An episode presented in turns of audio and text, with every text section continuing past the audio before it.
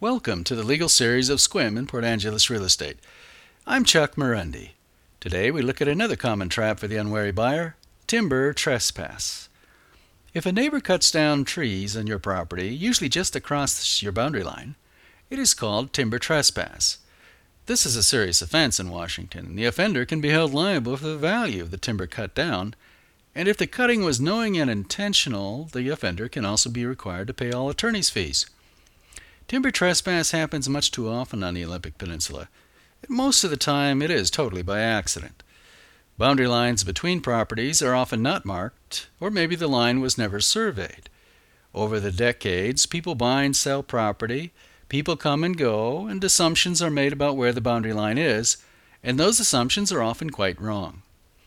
It is not hard to be off by two feet or even 15 feet if you're talking about a 5 acre or 20 acre parcel. By the way, sometimes such a timber trespass is not an accident. Sometimes the neighbor from hell, as we affectionately refer to such a person in the legal profession, recklessly or intentionally cuts down your trees or shrubs. Disputes of this kind often turn into a very ugly battle and expensive litigation. Many clients have told me even after they won that they felt like they lost.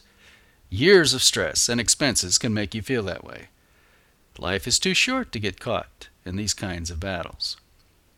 One of the reasons I write and publish these traps for the unwary is to help you avoid unnecessary nightmares.